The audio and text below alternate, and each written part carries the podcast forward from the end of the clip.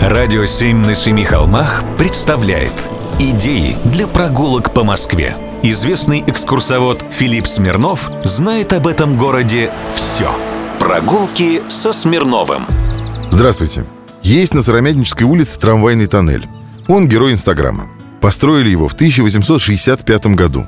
Тут сделано единственное в Москве трамвайное сплетение. Для пропуска вагонов встречных направлений одна колея заходит внутрь другой. Это позволяет пропускать вагоны в обе стороны при крайне небольшой ширине тоннеля.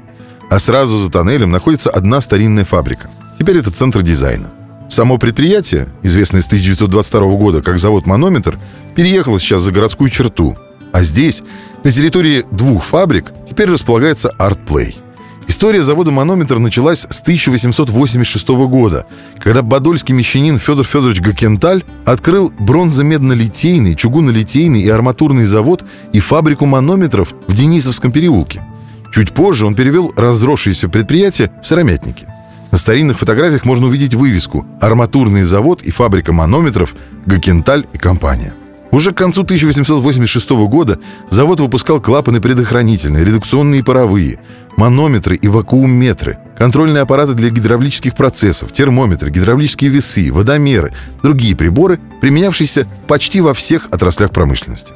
В 1896 году качество продукции манометра было отмечено большой золотой медалью на Всероссийской промышленной выставке в Нижнем Новгороде.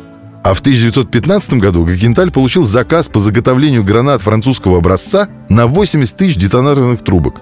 Это была только первая часть военного заказа. До ноября 1917 года завод изготовил таких детонаторных трубок аж 420 тысяч.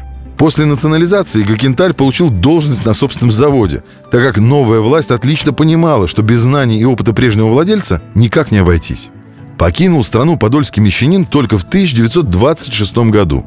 А согласно справочнику «Вся Москва» на 1917 год, дом 10, строение 10 по Нижней Сыромятнической улице принадлежал Федору Гакенталю. В нем он и проживал с супругой Луизой Марией Гакенталь до 1917 года. Дом сохранился. Также Гакенталь имел звание потомственный почетный гражданин и участвовал в деятельности благотворительного общества Московское общество вспомоществования нуждающимся студентам Императорского Московского технического училища. Эта организация выдавала суды студентам, организовывала благотворительные лекции, а в здании общежитий организовала госпиталь. Сходите, посмотрите.